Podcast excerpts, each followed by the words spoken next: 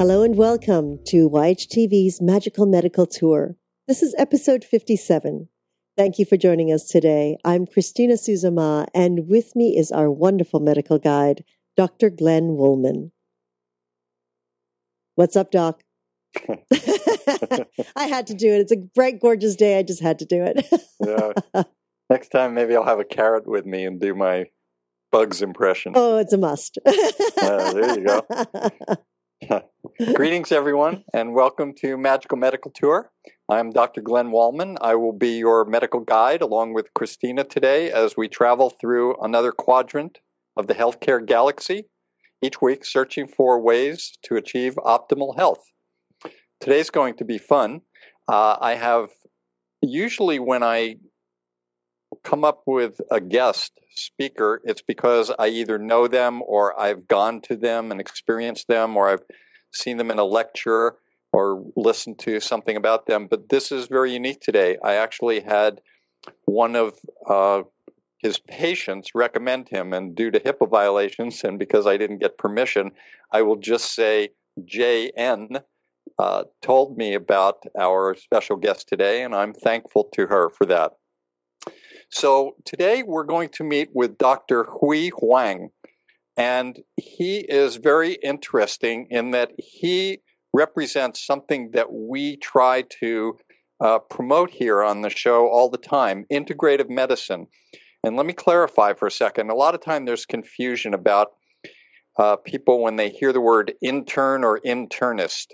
Usually, an intern is something that we did after medical school. We went to continue our education and we took an internship and we were interns and then we did a residency. I don't believe there are too many internships anymore. But one of the residencies and one of the specialties in medicine today is called internal medicine. And the people that practice in that specialty are called internists not to be confused with an intern in their training program. Today, we're going to be meeting with Dr. Hui Huang, who is going to tell us a great story. He is an internist, but he is also a practitioner of integrative medicine, and that his whole practice is now integrative. And we're going to meet with him and talk about many of the things that he does in his practice, which are similar and different than what many of the other internists in Western medicine practice. So I would like to introduce you, Christina, and to our global viewing audience, Dr. Hui Huang. Hello, Hui. Hello, Glenn. Hello, Dr. Huang. Thank you for joining us on the show. Uh, hello, Christina. Thank you for inviting me on the show. This is very exciting. when your whole practice becomes integrative, I, yeah. I'm excited to know what that that entails. And that's what we're going to find out.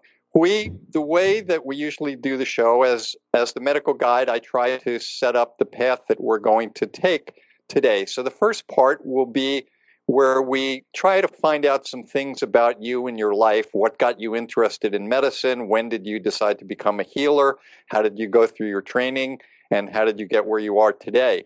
And then we will get more specific into how you actually practice and balance the two types of medicine the Western internist medicine and the Eastern uh, integrative medicine. And not just Eastern, but you practice many uh, special areas, which we'll get into. Does that sound all right with you? Uh, that's, yes, that's fine. Excellent. So let's start out and just find out, give us a brief introduction of you as to where you got interested in medicine, how you be, decided to become a healer, what interested you in that, etc. Uh, yes. Uh, if you look at my bio, um, then you will see that uh, I was born in Vietnam. Uh, I was born in 1962. I'm not hiding my age. And uh, uh, I lived in Vietnam until 1976. That's one year after the fall of Saigon. So um, during that time, uh, I read a lot, uh, uh, including Taoist books. And um, I was reading a lot of these uh, novels called martial arts novel, uh, actually from Hong Kong. And this, in this martial arts novel, there are a lot of uh, Eastern thoughts. So I was familiar with many Eastern thoughts already. Now, when I got to the United States, um, all I know is that I am good in math. And so I'm very left brain. I'm very analytical. So I went to uh, MIT, Massachusetts Institute of Technology, for my electrical engineering degree. Um, when uh, during my third year, uh, as a summer, doing some software, computing, or some sort of electrical engineering, I forgot. Um, I discovered that I didn't really like um, engineering that much. Um, partly because uh, I think that when humans create a machine, uh, when the machine breaks down, we know how to fix it. And I was able to fix uh, certain machines, certain software, certain programs. And after a while, it became boring because I like to solve problems. And it became boring when you can solve problems. Um, so I said, I want to try something different and I decided to go to medical school. Uh, I don't know why to this day why, why I decided medical school, but I think that humans are different than machines. So then I applied to medical school. After I graduated with a BS degree in electrical engineering, I went straight to uh, medicine. I went to University of Maryland. Uh, after that, I, I think I still didn't like medicine that much. Uh, I then applied to UCLA um, and uh, that was the uh, UCLA program for internal medicine. And uh, I'm going to mix and match my narrative with a letter that I sent to this lady. She's the husband of a person who founded this particular foundation, who sponsored this particular fellowship, and it's called the Kennemer Fellowship at UCLA. Um, this is uh, the husband passed away, so we were supposed to write a letter to her uh, to thank her and the husband and the foundation for sponsoring such a fellowship. Uh, dear Mr. So and so, I did my Kennemer Fellowship in 1991 to 1992. During that year, I rotated through different specialties, which included opportunities to teach the residents about primary care. That year changed my perspective in medicine and therefore my career and therefore my whole life. When I was doing my residency in a hospital, I saw the strengths of Western medicine. Some patients did not survive, but most patients were saved. During the Kennemer Fellowship year, I saw the weaknesses of Western medicine. Uh, one, it has difficulties with chronic diseases because it does not know what the causes are. Number two, it does not view the body and mind as whole. Uh, I saw that I kept adding on medication or increasing the dosages I never took away the medication or decreased the dosages. Before entering medical school, I graduated from Massachusetts Institute of Technology with a degree of, uh, in electrical engineering, and I was used to solving problems. I was frustrated that I could not solve the chronic diseases or the mental illnesses. While walking down a hall at UCLA Hospital, I saw a course in acupuncture offered at UCLA. I took the course that was the beginning of a new perspective in medicine. When I started my private practice, I added acupuncture to the treatments. I saw the strengths and the weaknesses of acupuncture. I then studied Chinese herbal medicine and I saw its strengths and weaknesses.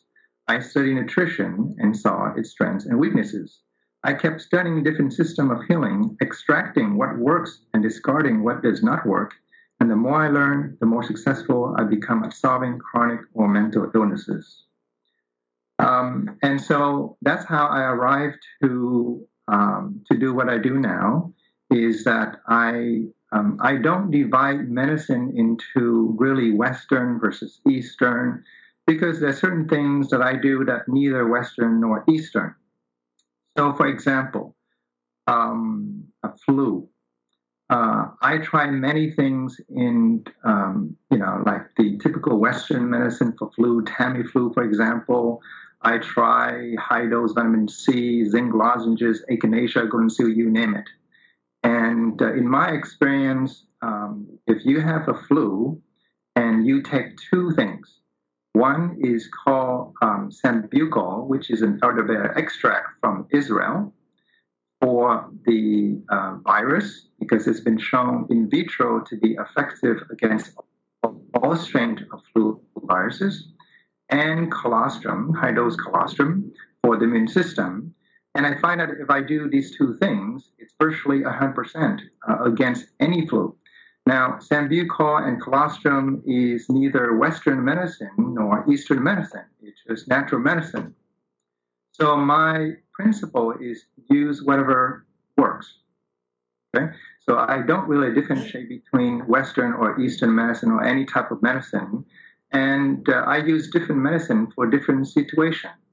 So sometimes I, if it's an emergency, uh, I resort to Western medicine. If it's a chronic condition, then I resort to natural, whether it be Western natural or whether it be acupuncture or anything else. So that's how I uh, arrive at my uh, current integrative practice. So that's my journey so far. I think I've just found my new doctor. I was going to say my kind of man, but I have to change that to say my kind of doctor. uh, and I and I think that I just changed all of the questions I was going to ask you. so we're off into a whole new process here. Thank you for that uh, very good uh, introduction. I do, before we really get started, uh, I do want to ask you a couple of quick things. What was it like to come from Saigon and end up in Brooklyn, which is where I was born? Um, I think I always have a very uh, fluid personality. That means I can adapt to any situation. So, uh, growing in Vietnam, and coming here. Uh, initially, I actually didn't end up in Brooklyn right away. Um, uh, I was uh, we we um, let me just tell you a little bit about my escape, uh, if you don't mind. Um, so at age 14, uh, our family escaped in a boat, and the boat has 13 people. And we, my father was a captain, a ship captain, and we traveled to Singapore but uh, the Singapore gave us foods and all of that. My brother was six months old at that time, so they gave us milk, uh, but they didn't accept us. So we went further. We went along um, Malaysia, Indonesia, and we finally landed in the Philippines on the Palawan Island. And we stayed in the Philippines about six months before I got to the United States. So when I first got to the States, uh, I was in Maryland, uh, and, uh, and then eventually we moved to New York because my father was ship captain and he found some job uh, at the uh, New York Harbor. Uh, when we escaped, we had twenty dollars. Uh, my father had twenty dollars with us, so that's it, twenty dollars at that time. Um, and I think I adapted very well. Um, so I have no problem adapting to a different lifestyle that's just me. Uh, I'm easy and I'm able to adapt to all situations. Huh, uh, interesting, and thank you for that. And I would like to say that if you go to Dr. Huang's website, uh, there is a link that uh, there's a story that your father wrote about the journey and how he prepared for it and how your whole family prepared. Isn't that true? Yes, that is correct. Yeah, and it's it's a fascinating read that I would recommend uh, everybody uh, look at and read. So you're in you're in uh, your program and you're an internist. Did you ever have a practice where you were just specifically Western medicine, internal medicine? Uh, yes. So right after the uh, Fellowship, uh, I worked at the medical group in Beverly Hills, and I practiced you know Western medicine. Uh, but I always look for you know certain things because, uh, as I said, there were patients that I couldn't help, and I couldn't figure out what was going on. So I start looking into. Um, I mean, I start offering acupuncture, and they were nice enough to let me do it. Uh, and then I start looking to a nutrition, uh, but I think that it was too much for them uh, because I start recommending people going to certain places to get um, vitamins and minerals. And so I practiced for two years, and after the end of the two-year contract, uh, they didn't renew my contract because most likely because they saw that you know I'm a little bit off. And so uh, at that time, I decided to go out on my own. So I did practice Western medicine for about two years. But you were looking for that uh, Taoist uh, way of of treating people, and uh, you needed something else. How how aside from just the uh, administrative type people that didn't renew your contract, how was it working with colleagues in internal medicine as you were bringing other things in? Did you find colleagues that were interested in hearing about it, or some that said, "Oh, it's not a double-blind study, so therefore it's uh, not real"? What was your experience with other colleagues in the well, Western there, world? Well, there are only a few colleagues who know, uh, you know, what I did, and uh, it's a whole spectrum. And some colleagues were receptive, and some colleagues probably they were probably indifferent to it. Um, and but still, I was restricted to being a um, you know a Western practitioner. So, for example, um, I had a patient with a UTI, and the patient that, I'm sorry, that's UTI, urinary, yeah, urinary right. tract infection, a bladder infection, right? And I read about uh, D-mannose at that time, and but I couldn't give D-mannose because D-mannose is virtually uh, almost 100% effective against E. coli, and but I couldn't give it. Um, and uh, I told the patient to go and get it or something like that.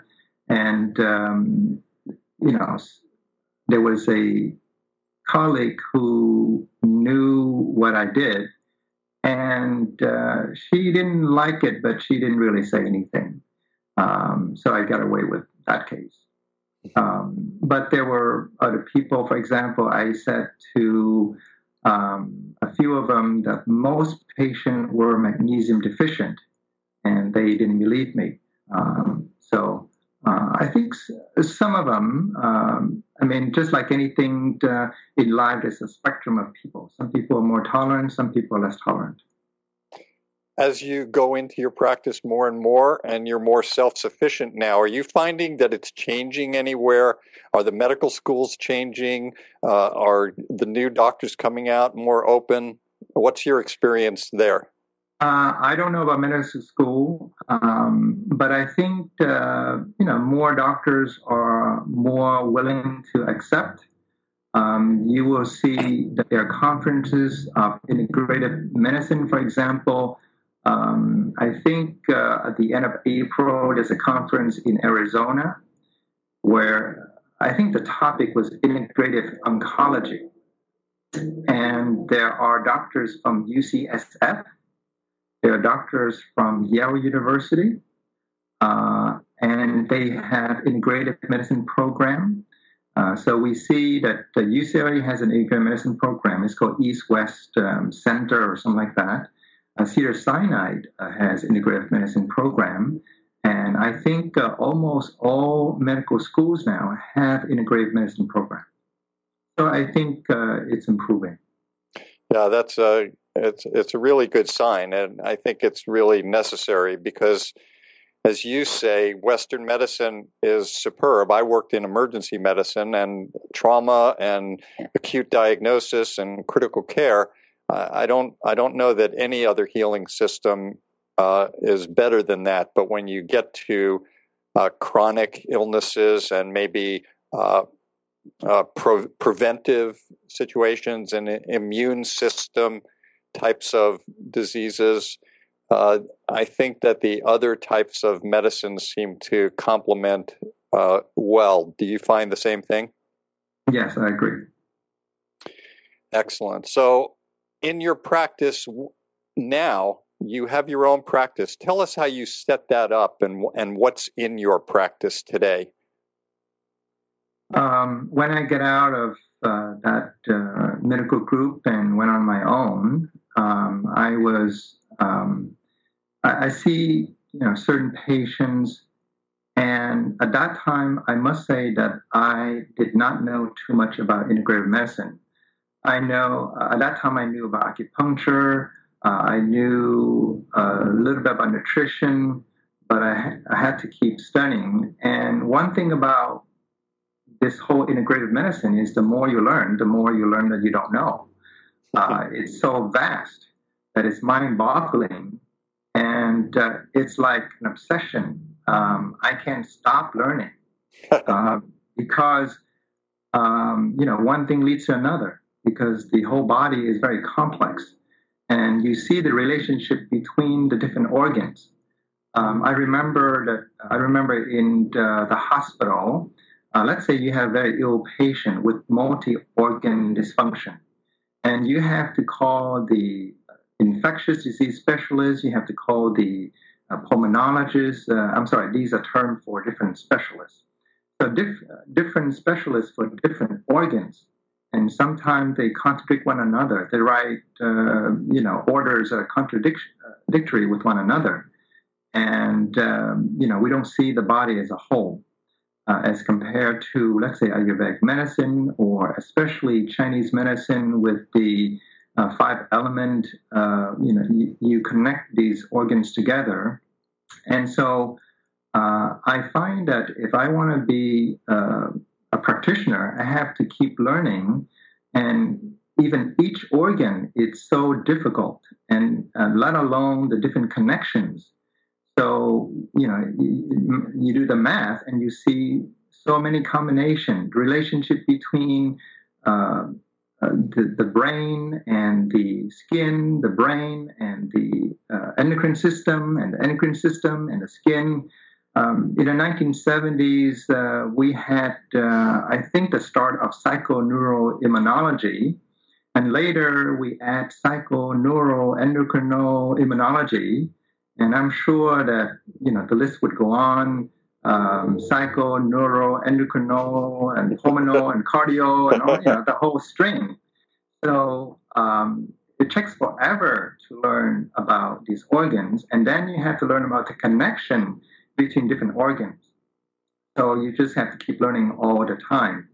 Uh, but anyway, I think I digress about learning these things. Um, but now I see patients, uh, and I see any kind of patients uh, let me read to you the, uh, the, the, next paragraph uh, that I wrote to the, uh, the misses of the Kennemer Fellowship. Um, I have successfully used natural medicine for diseases ranging from common conditions such as coronary diseases, insulin resistant diabetes, hypertension, high cholesterol, asthma, to more complex conditions such as early dementia, rheumatoid arthritis, IgA nephropathy, idiopathic thrombocytopenic purpura, certain early stage cancer to bad conditions such as chronic fatigue immune dysfunction syndrome. On the other hand, I use Western medicine for urgent conditions such as acute infections, severe conditions such as severe hypertension, insulin dependent diabetes, renal failure. Uh, and then there are diseases that I use both Western medicine and natural medicine. Finally, there are still many patients with disease that I have not been able to help. These diseases motivate me to keep on learning. So um, uh, when I see the patient, I think I might as well talk about high approach patient. Uh, is it time yet that I do that? It's exactly time. That was my next question. Okay, right. So let's say a patient uh, come in, and everybody, every new patient come in, I do the same type of talk. Um, and I write the um, symptoms on one side, and then I said, we want to know the causes of this problem. And then the causes are divided into external causes, external environment, and internal causes, which is the internal body. So, external causes, uh, we have stress, we have infection, we have toxins, uh, we have uh, weather, we have foods, we have allergy, we have radiation, uh, ionizing, as well as EMF radiation, etc. So I list the whole list of external uh, environment. And then the other side is the internal um, body, uh, which is the brain, the immune system, the hormonal system, the digestive system, you know, all the system. And in the middle of that is genetics. So we have these uh, environmental stressors interact with the body, and my job is to figure out which uh, external environment stressors interact with which organ. Uh, as you can see, there's so many external stressors and there's so many different organs. So when you do when you do the math, uh, the combination are almost endless. And the the trick and the fun and the frustration is to figure out what stressor interact with which organ to cause which symptom. Okay? So if uh, if a patient has a very simple problem, then it would be easier. Usually, there's only one or two uh, external stressor interact with maybe one or two organs to cause a particular symptom. But then there are patients with uh, complicated long list of symptoms. Uh, my record is a patient who came in with about three pages of symptom, and each page is a single line, you know, single line, and it's about what 25 lines per page, so right. approximately 75 um, symptoms. And if that patient were to bring in three pages of, you know, complaints to a regular doctor, or brought to me 20 years ago when I was doing Western medicine, I would be overwhelmed and probably reach for psychiatric medication or refer to a psychiatrist or something like that. but now I patiently trying to go through and figure out which is the most important one, which one to prioritize. I mean, which problem to prioritize, which um, environment, which uh, organs I need to take care of first, and then uh, and then just peel off the layers one by one. Uh, and so that's how I uh, approach, um, you know, any condition at this point. When that's that's amazing, and uh, I know Christina is chomping at the bit to ask you questions, but I have one or two more questions that I. but, I, I, but it's all about me. it is all about you. Okay, teasing. You know, because it is all about you, I'm going to defer and and uh, Ask a question, Christina. Uh, oh my goodness! I, the list goes on. You think you seventy five symptoms? um, that's really fascinating. I, I have to say, it, this is very exciting for me. It's it's really exciting for me to hear um, your passion behind what you do, uh, your driving force. Um, um, I, I love the way that you, you come from the background of science and now you're immersed in the science of the human body and the balance. And to hear you speak of Ayurvedic medicine and, and uh, the five elements in Chinese medicine, wow, uh, it's such a, wow, I, would love to be your student. but I still have a long way to go because at this point, uh, I'm, I don't know of a practitioner who can fluidly go back and forth between different systems of medicine. Uh, I have read, um, uh, I'm not bragging about my reading, but I've read thousands and thousands of books, and I have not seen the integration of all different systems of medicine. Mm. Uh, and so that would be my goal to be able to go back and forth between different systems of medicine scientifically. Mm. Mm. Oh, exciting. Did you read the uh, Yellow Emperor's classic? Uh, uh, yes. Um, now, if we talk about Chinese medicine, um, if we stay with just strict Chinese concept, uh, then that'd be fine. But if we were to explain that to a Western doctor, so the Western doctor can understand, that's much more difficult. Um, for example, um, you know, when Chinese talked about liver fire, what does that mean? Uh, when Chinese medicine talked about kidney yang, what does that mean? Uh, kidney yin deficiency, what does that mean? Uh, it's very difficult. Um, I recently read a book by this doctor, I think she's from UCSF, um, and she wrote a book trying to do that. Uh, and so, for example, liver fire or maybe liver yang rising would be the sympathetic nervous system, for example. Okay, so it's very tricky because there's no one-to-one correspondence between the uh, T- uh, the Chinese medicine concept versus the Western concept. So it's not a clear-cut thing. So it takes a, so it's going to take an effort of many many people to be able to integrate uh, and go back and forth between different systems. Do you think that's going to be a century from now or closer? Uh, I think it's going to be closer. Okay. Hmm. When you when you were in medical school, one of the first things that you probably learned how to do when you got to the floor was to take the pulse of a patient. So I'm wondering, when you take a pulse now, do you do you shift between uh, an Eastern uh, pulse diagnosis and a Western pulse diagnosis? Uh, yes, and that's and it's still the shift is still very. I would say they were primitive, for example, uh, in a sense that when I shift from Western to Eastern medicine, uh, mostly I have to shift shift completely. Uh, meaning, occasionally I see the the connection, uh, but I can't go 100% yet. Uh, and I'm not even sure if it's possible to do 100% shifting uh, like that. Um, so there's certain concept in Chinese medicine that has no corresponding uh, concept in Western medicine. So you just can't shift it like that. Uh, so I think that um, the I think the Chinese uh, medicine people are trying to do some of that.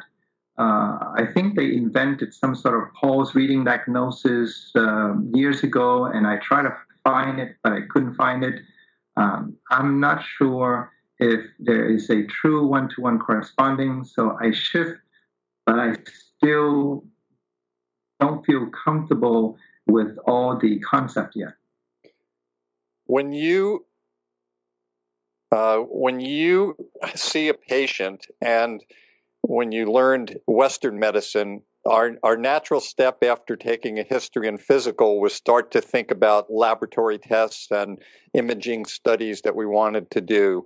Uh, and we would order blood tests and urine tests and different types of tests. And I'm sure, or I'm guessing, that you still do that. But when you have that connection, how do you verify some of the other areas that you're looking at, the connections that you talk about? Uh, do you do special kind of tests? Do you have any equipment that you use to test different than uh, our other colleagues? Um, yes, I still do my, you know, Western medicine testing uh, because I think Western medicine testing is very exact. Um, when you're able to detect a problem, I mean, there are patients who have a complaint that Western medicine cannot find.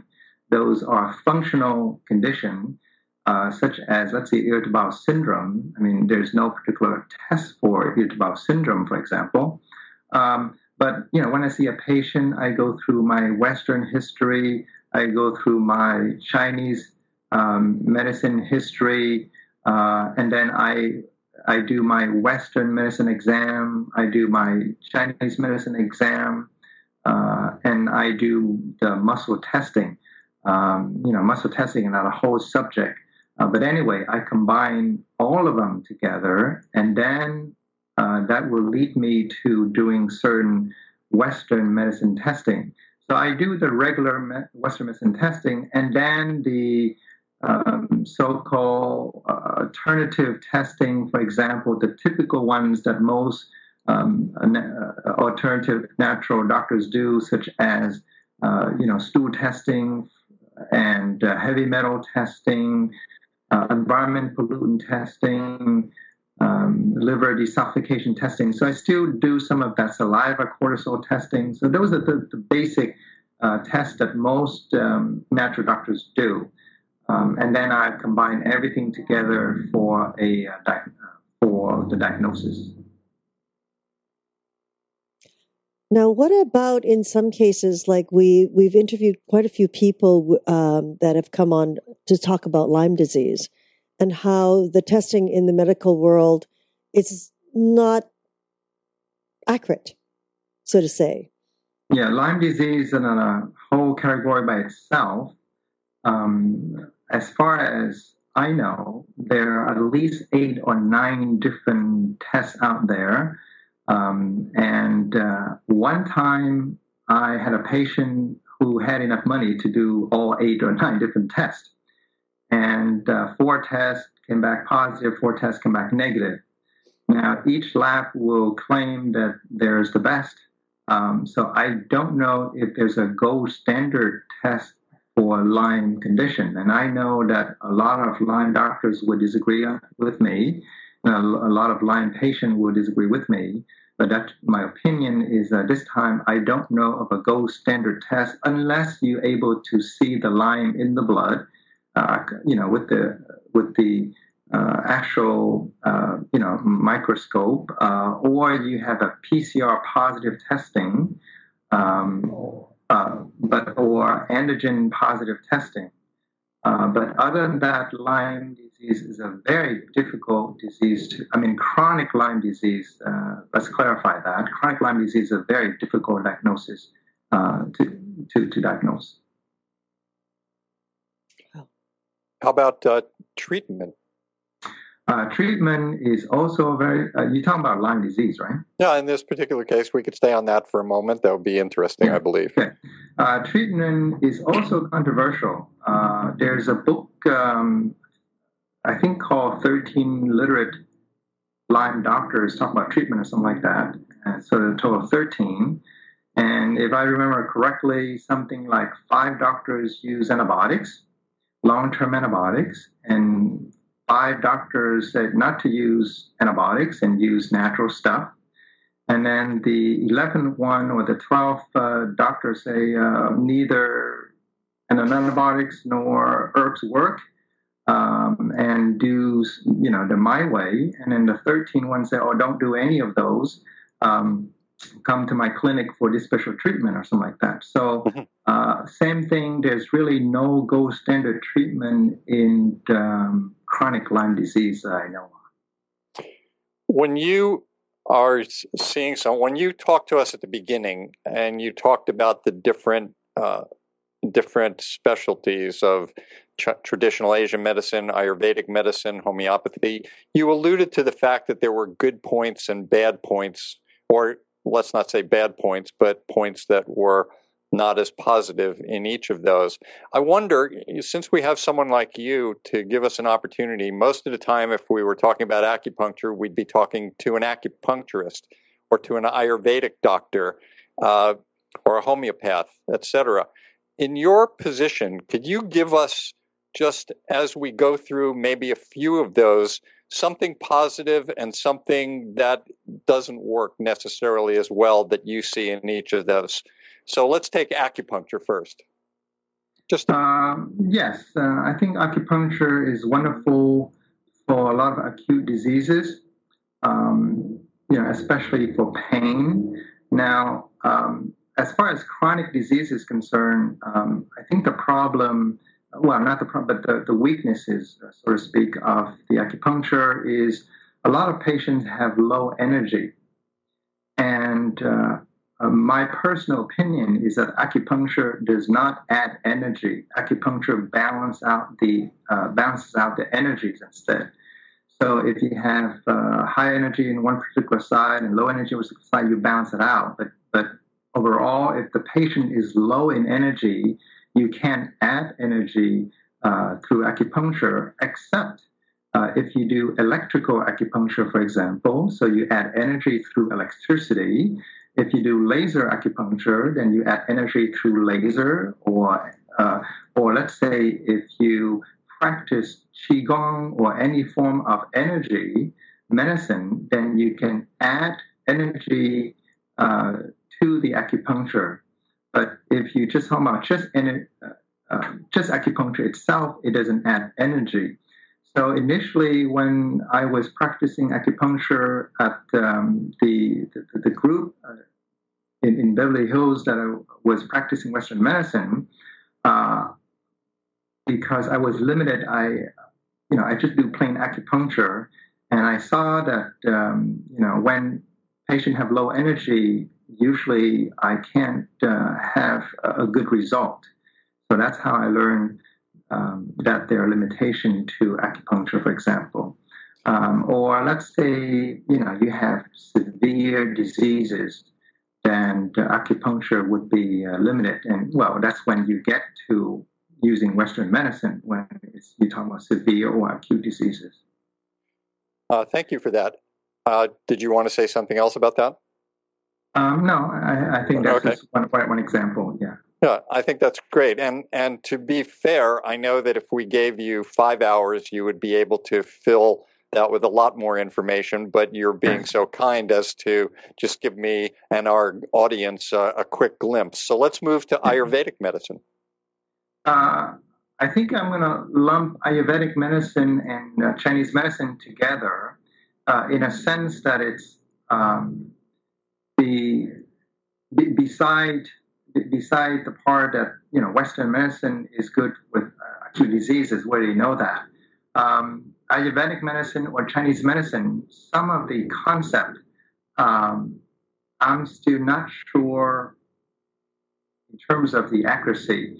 So you know, in Ayurvedic medicine, you have the um, you know the three three doshas and all of that, and um, I I think that if you have a superb Ayurvedic physician, then I think um, you would be able to through the pulses and through the um, the, the different examination, you would be able to come up with very sophisticated diagnosis and sophisticated herbs to treat. Um, in this eight days and age with chronic diseases such as we mentioned Lyme or chronic fatigue syndrome, uh, fibromyalgia, um, uh, I, I, I think that we still don't have enough understanding of these diseases through uh, Ayurvedic diagnosis or Chinese medicine diagnosis. However, I think that may not be a fair statement because these diseases are hard to treat no matter what system you use. I mean, Western medicine doesn't have very good uh, reputation for chronic fatigue syndrome because they don't have any drugs to increase your energy. Mm-hmm. Uh, they only have drugs uh, for symptom, but there's no drug to increase energy. In fact, most drugs decrease your energy because it add, you know, toxin to your system, and your liver has to spend energy to detoxify. Um, so I think these diseases are very difficult to treat, uh, regardless whether it's Ayurvedic medicine or Chinese medicine. So maybe that's not a fair um, statement about Ayurvedic medicine. Um, another thing about Ayurvedic Chinese medicine is that these the scientific principle behind it is hard to grasp uh, as I said, the question is how do you uh, define uh, the doshas, the vata and the pitta and the kapha and all of that? Is there a, a equivalent concept in Western medicine? Um, right now, I have a preliminary concept um, I can share with you, but I don't know how accurate that is. Uh, Please share was, it. That that'll be sure. interesting. I think. Please share uh, it with us. I was thinking of um, uh, an arrow, and kapha is the base of the arrow. Pitta is the the, the, the bow itself, and vata is the tip of the arrow. So the vata is constantly moving, so it's the movement factor. The body of the arrow uh, would be the transformation factor, that would be a pitta, and the kapha would be the stability factor. Um, and that's how I think of um, if you go from one place to another, you need all three things in different proportions. Uh, so the vata is the one that moves the most, and then after that would be the pitta, and the kapha would be the, the root of them uh, that is most stable. Um, or let's say if you think of an atom, uh, uh my guess is that the electron would be the vata, and the uh, neutron would be the pitta, and the proton would be the kapha, for example. Um, and I'm working out some some concept like that, uh, but it's very preliminary right now. Uh, I have a friend who is Indian, and I'm discussing with him about Ayurvedic medicine and Unani medicine and all of that. And so, uh, when I'm more comfortable, I'll tell you uh, but for right now, that's my understanding. Uh, but I don't know how to translate that into Western science, though. Um, we will have to have you back, uh, and we'll keep checking in on those theories, even if they're completely wrong. Right. Which, which I don't know that they are. They're fascinating and great metaphors to be able to develop a working concept to at least have dialogue. Right. Uh, uh, what about some of the other areas that you work? Are you in homeopathy also? Um, I do very little homeopathy because I think homeopathy is very difficult to be good at. Uh, you have different kinds of homeopathy. You have the original constitutional homeopathy, in which you spend, you know, one, two, three hours to, you know, get everything you can and come up with one single remedy. I think in Hahnemann's day, I think that's doable. Right now, with patient who hands you a list of some five symptoms, uh, is going to take a lot of time to go through to come up with one single remedy. Um, so I think a lot of practitioners turn into complex homeopathy. They go by mm-hmm. symptoms, but I don't think that works either. Uh, I like the concept of um, layer medicine. So let's say you have a patient with 75 different uh, symptoms, and um, you use your left brain, right brain, whatever, to come up with what is the outermost um, symptom that you have to work with. So let's say you have 75 and you divide that 75 into, let's say, six separate layers. And let's say the 10 symptoms are on the outer layers, the next five is in the second layer, you know, deeper, and all of that you divide. And then when you look at those, um, the, the outermost layers, then you would find the remedy for that layers, peel off that layer, and going to the next layer so that is a uh, somewhat of a compromise between constitutional and uh, complex homeopathy. Um, do you mean that? Do you mean that you would treat the one layer until you peeled that away and then expose the next, or are you treating all of them? Um, I think it's much easier to treat one layer at a time. Hmm. Uh, when you have patients who have some five symptom and you treat them, and if you make a mistake, and all, I mean, the patient can have a symptom number one going up, symptom number five going down, or develop different symptoms. It's actually very difficult to uh, to sort out which is which. So that's my philosophy of treating certain symptoms at a time. That's just my philosophy. Uh, if there is a miracle homeopathy worker out there who look at those five symptoms and come up with a single remedy and successful, I'll call that patient and become a student. I mean, I'll call that the practitioner and become the first student of that practitioner. I like that. Um, what What do you think about uh, now? There's a, a, also another area that's come up that we recently learned about, which is uh, environmental medicine. Um, environmental medicine, I think it's part of the whole integrative medicine. I mentioned before about the external environment. Uh, when you say environment medicine, uh, you mean the chemicals and the toxin, right? Yes, yes. I, I hear that people are starting to specialize in that field because it's uh, so vast now. yes, um, yeah. I mean, each uh, each sub each specialty is vast. Yes. Um, and so when you talk about chemicals and toxin, uh, I divide toxin into different types. Uh, one is heavy metals. Uh, heavy metals are elemental, you know, on the periodic table. Uh, aluminum, lead, mercury, arsenic, cadmium, all of that. And then the other one are chemicals, and chemicals are complex molecules that are broken down through liver, phase one, phase two, phase three, and all of that. Uh, and so you treat them separately. Uh, we have uh, approximately 100,000 chemicals, so the list is endless. Um, uh, and so I think uh, environmental medicine is developing rapidly. Uh, even in um, Western medicine, I think is developing. Uh, it's just that in Western medicine, they know mostly about the acute toxic effect. They don't know about the chronic effects, and also they don't know about the cumulative effects because uh, you know lead alone uh, cause you know a certain problem, and then mercury alone causes a certain problem. But if you add them together, they cause more than just lead and mercury. They cause a whole bunch of other problems. And so we have cumulative synergistic effects between the different toxins. Um, and uh, environmental medicine is very difficult, especially in the patient with so-called chemical sensitivity. Um, I think one of the questions that I know you're going to ask me is the frustration uh, and uh, I think the patient with chemical sensitivity are the most difficult because they react to the things that you think uh, you know will help them.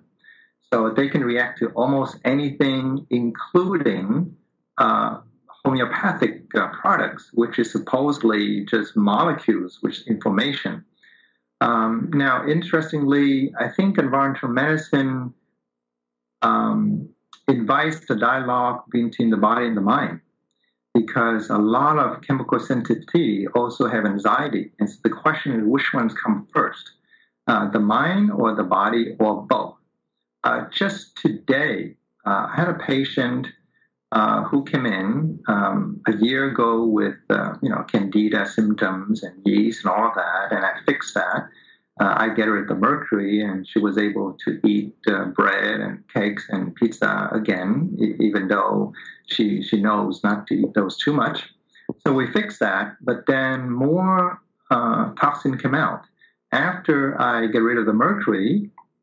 Uh, another wave of um, heavy metals came out, uh, which was uh, lead, and so I detoxified the lead, and then the thorium came out and so I had to detoxify the thorium.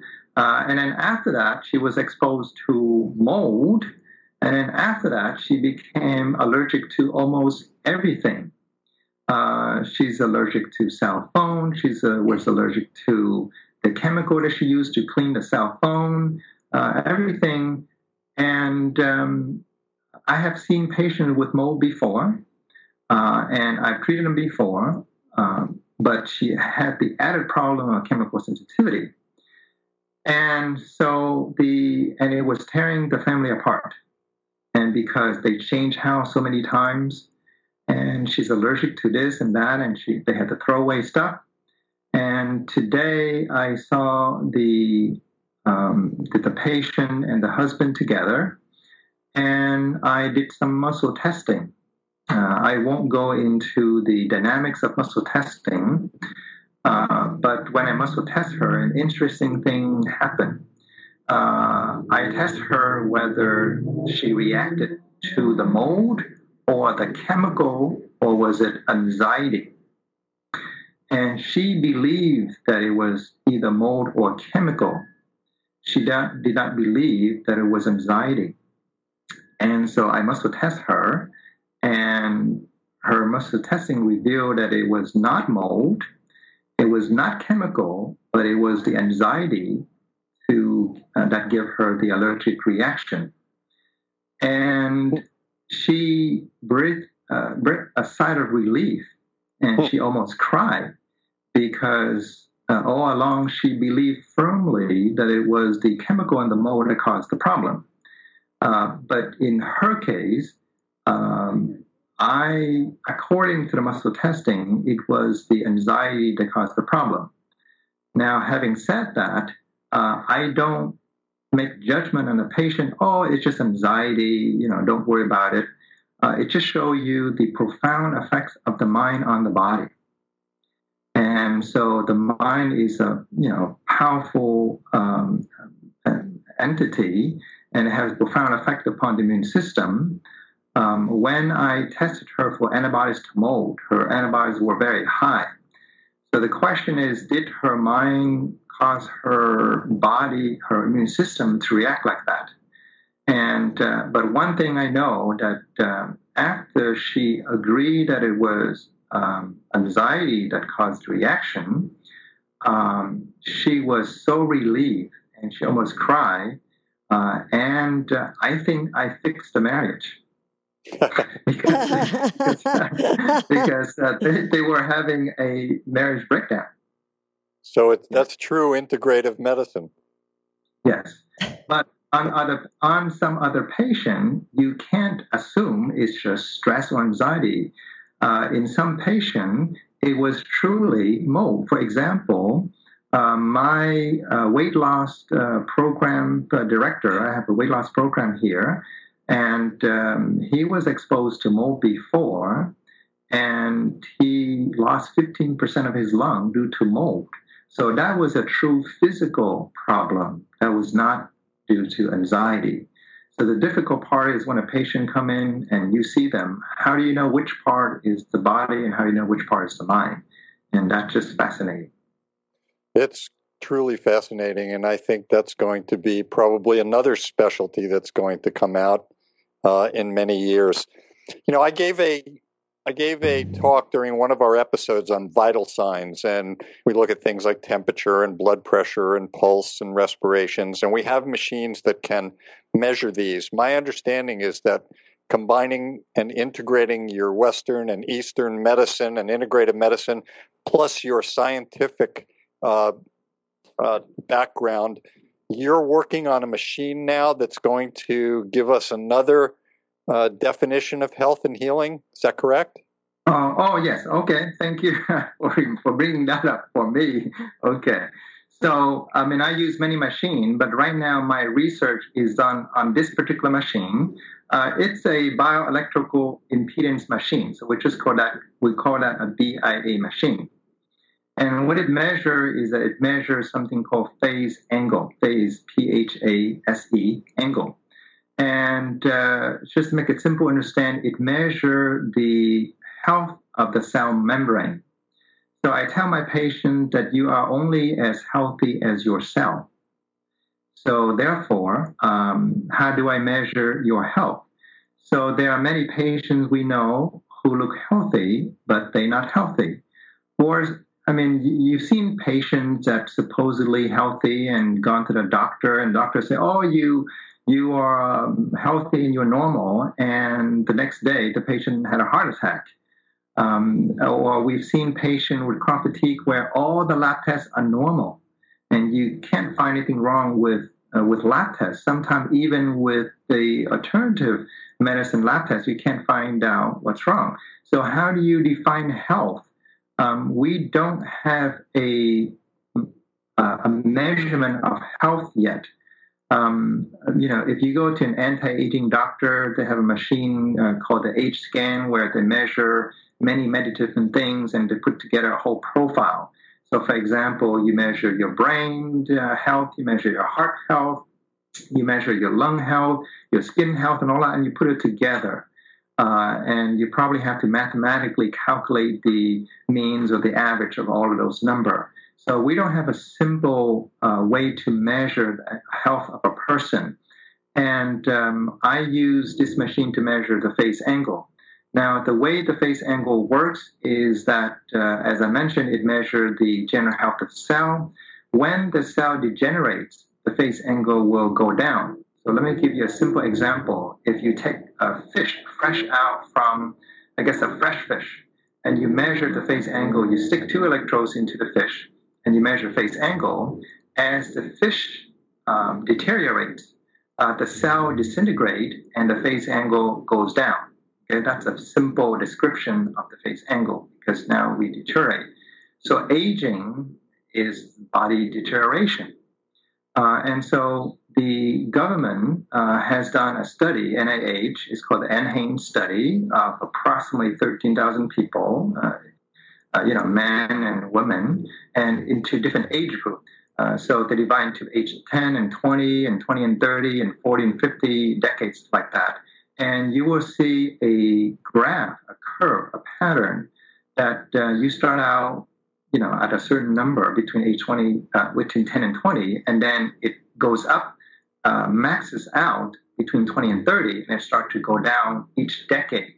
And this is the reason why uh, between age 20 and 30 is the best prime time. And that's why you look at the super athletes, the Olympics athlete, the peak age is between 20 and 30. After 30, your body starts to go down. And um, a lot of uh, doctors, uh, a nutritional doctor uses as a measurement of nutrition, of a status nutrition. Um, now, there are doctors, cancer doctor, who use it uh, for prognosis. So, for example, if you have a cancer, and uh, you know, some patient would ask a doctor how many months I have to live, and the doctor come up with a number, and I bet you that most number are just on the top of the doctor's head. Um, the doctor is not a psychic. The doctor cannot know uh, how many months the patient uh, can live.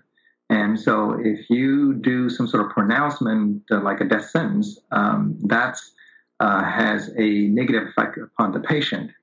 But if you do want to know scientifically, they have done studies.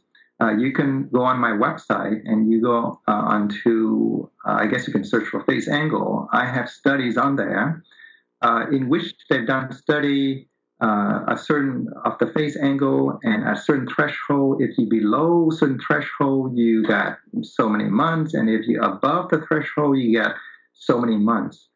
Uh, and they've done those study with colon cancer, breast cancer, pancreatic cancer, lung cancer, etc. So it has um, a lot of scientific uh, studies behind it.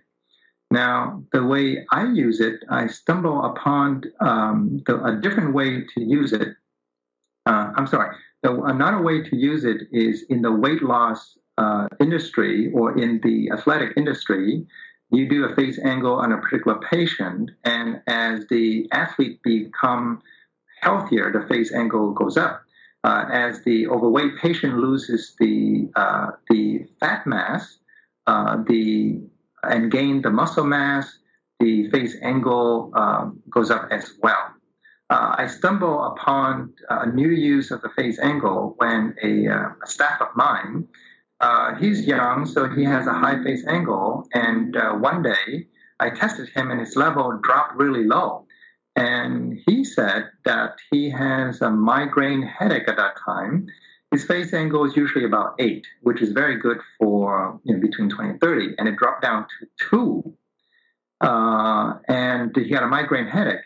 And then the next day, um, he went back to normal. Uh, he didn't have the migraine headache uh, anymore, and then his number went up back up to normal.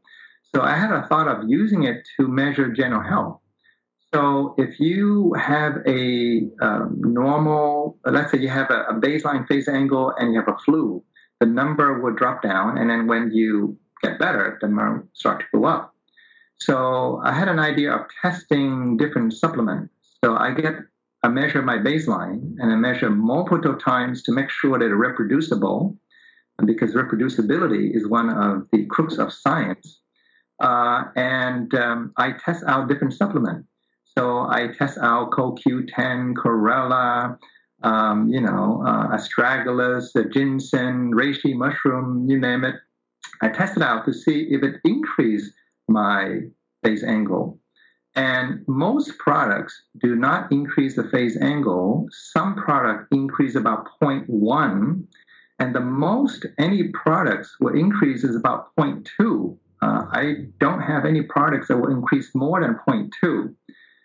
The only thing that increased more than 0.2 would be rest and or uh, good night's sleep. A good night's sleep can increase up to 0.4 or 0.5. It depends on how low you get. So in general, you start out with a baseline, the highest number in the morning, and then it drops down, down, down because you use up your energy and then you eat and whatever. And depending on what you eat, if you eat good food, increase a little bit. If you don't eat the good food, it stay the same or it's lower. And then the lowest usually at night. And then if you get night, good, good night's sleep, it goes all the way back up. Okay. So it, it's uh, it's reproducible and it's very fun to do. It takes like one minute to do. Okay. Perfect. This is fascinating. It's almost like Star Trek with uh, Doctor McCoy uh, scanning each of us. I'm looking forward to hearing more about this on a future show. Sure. We're, we're speaking with Dr. Hui Huang, who is an internist and integrative uh, medicine practitioner. And this has been a fascinating show. And like for all of our guests, we always like to ask if you have a health tip that you would like to share with our listening audience. Uh, the health tip, uh, I just gave you the health tip that is to rest well and sleep well. And I think that the secret of maintaining energy, and that's the secret of anti aging. Um, uh, you may have heard of uh, people turn white hair overnight. Uh, that does happen. Uh, and so that tells you that stress can cause sleep problem, and that can cause you to age much faster. And so if you rest well and if you sleep well, and then that will go a long way towards health. Uh, we can talk about how to sleep well and how to rest well later because it's a long, complicated uh, uh, subject. But for now, that's a short tip. That's a great tip. And this has been a fascinating discussion. I think we're going to, as you said, have to talk more. And I know Christina has thousands of questions for you. I, am just making an so, appointment. I'm not even waiting for the right. next show. uh, this is great. And uh, I'm sure that she will want to have you on Trinity of Life, as we've discussed in the past. Uh, this is great. I'm very grateful to our special guest, Dr. Hui Huang, for sharing his wisdom, expertise, and journey with us today. It's been a fascinating uh, talk. Uh, I've really enjoyed all of this, and I know a lot of people have many more questions and are looking to the future of integrative medicine. I would uh, also. Uh, I'm sorry, can I uh, give you the last word? Um, because that will be the last paragraph that I wrote on the letter. one minute? Is that okay? Absolutely. Absolutely. Okay. Looking back, the Kennemer Fellowship experience has changed my life. I now have a thriving practice, and I'm happy to say that I'm one of those very lucky people who still look forward to seeing patients every day, and I will never retire from practicing medicine. Uh, I thank you for providing residents with opportunities to look further directions in medicine. Mm, lovely. That's beautiful. So I would also like to add a few other things. First of all, I'm grateful to uh, JN for uh, recommending me to speak with you so that we could get together. I'm also grateful for people that that uh, put up uh, fundings for people to study, and uh, they should be honored for doing that. They they offer something to our society, and that's great. I'm thankful to my teachers and to my healers, and I look forward to seeing all of you again uh, next week as we look through another quadrant of the healthcare galaxy. And, and until that time, Dr. Huang, thank you so much. And Christina, thank you for uh, being with us and allowing me to ask a lot more questions. Uh, and until next week, I wish you all optimal health. Uh, thank you, Dr. Uh, Wollman. Thank you, Christina and uh, Segovia. thank you so much, Dr. Wang. It's it's been such a pleasure, and I'm excited and looking forward to the next time we have you again. Um, and of course, we would like to thank each and every one of you for joining us in this new platform of education and information. We're grateful for your continuous support and look forward to hearing your feedback on how we can serve you better. We invite you to join us live on Tuesdays for Magical Medical Tour at 10:30 a.m. Pacific Time, 1:30 Eastern Time. Wednesdays for Trinity of Life at 11 a.m. Pacific Time, 2 p.m. Eastern Time, followed every other week with Flowing into Awareness with Anatara. You can also contact Dr. Glenn Wollman at myyogahub.com forward slash G Wollman or follow him on Twitter at Glenn Wollman and of course through his own website, glennwollman.com, where I do recommend you learn about his metaphor square breath. Until we meet again, namaste.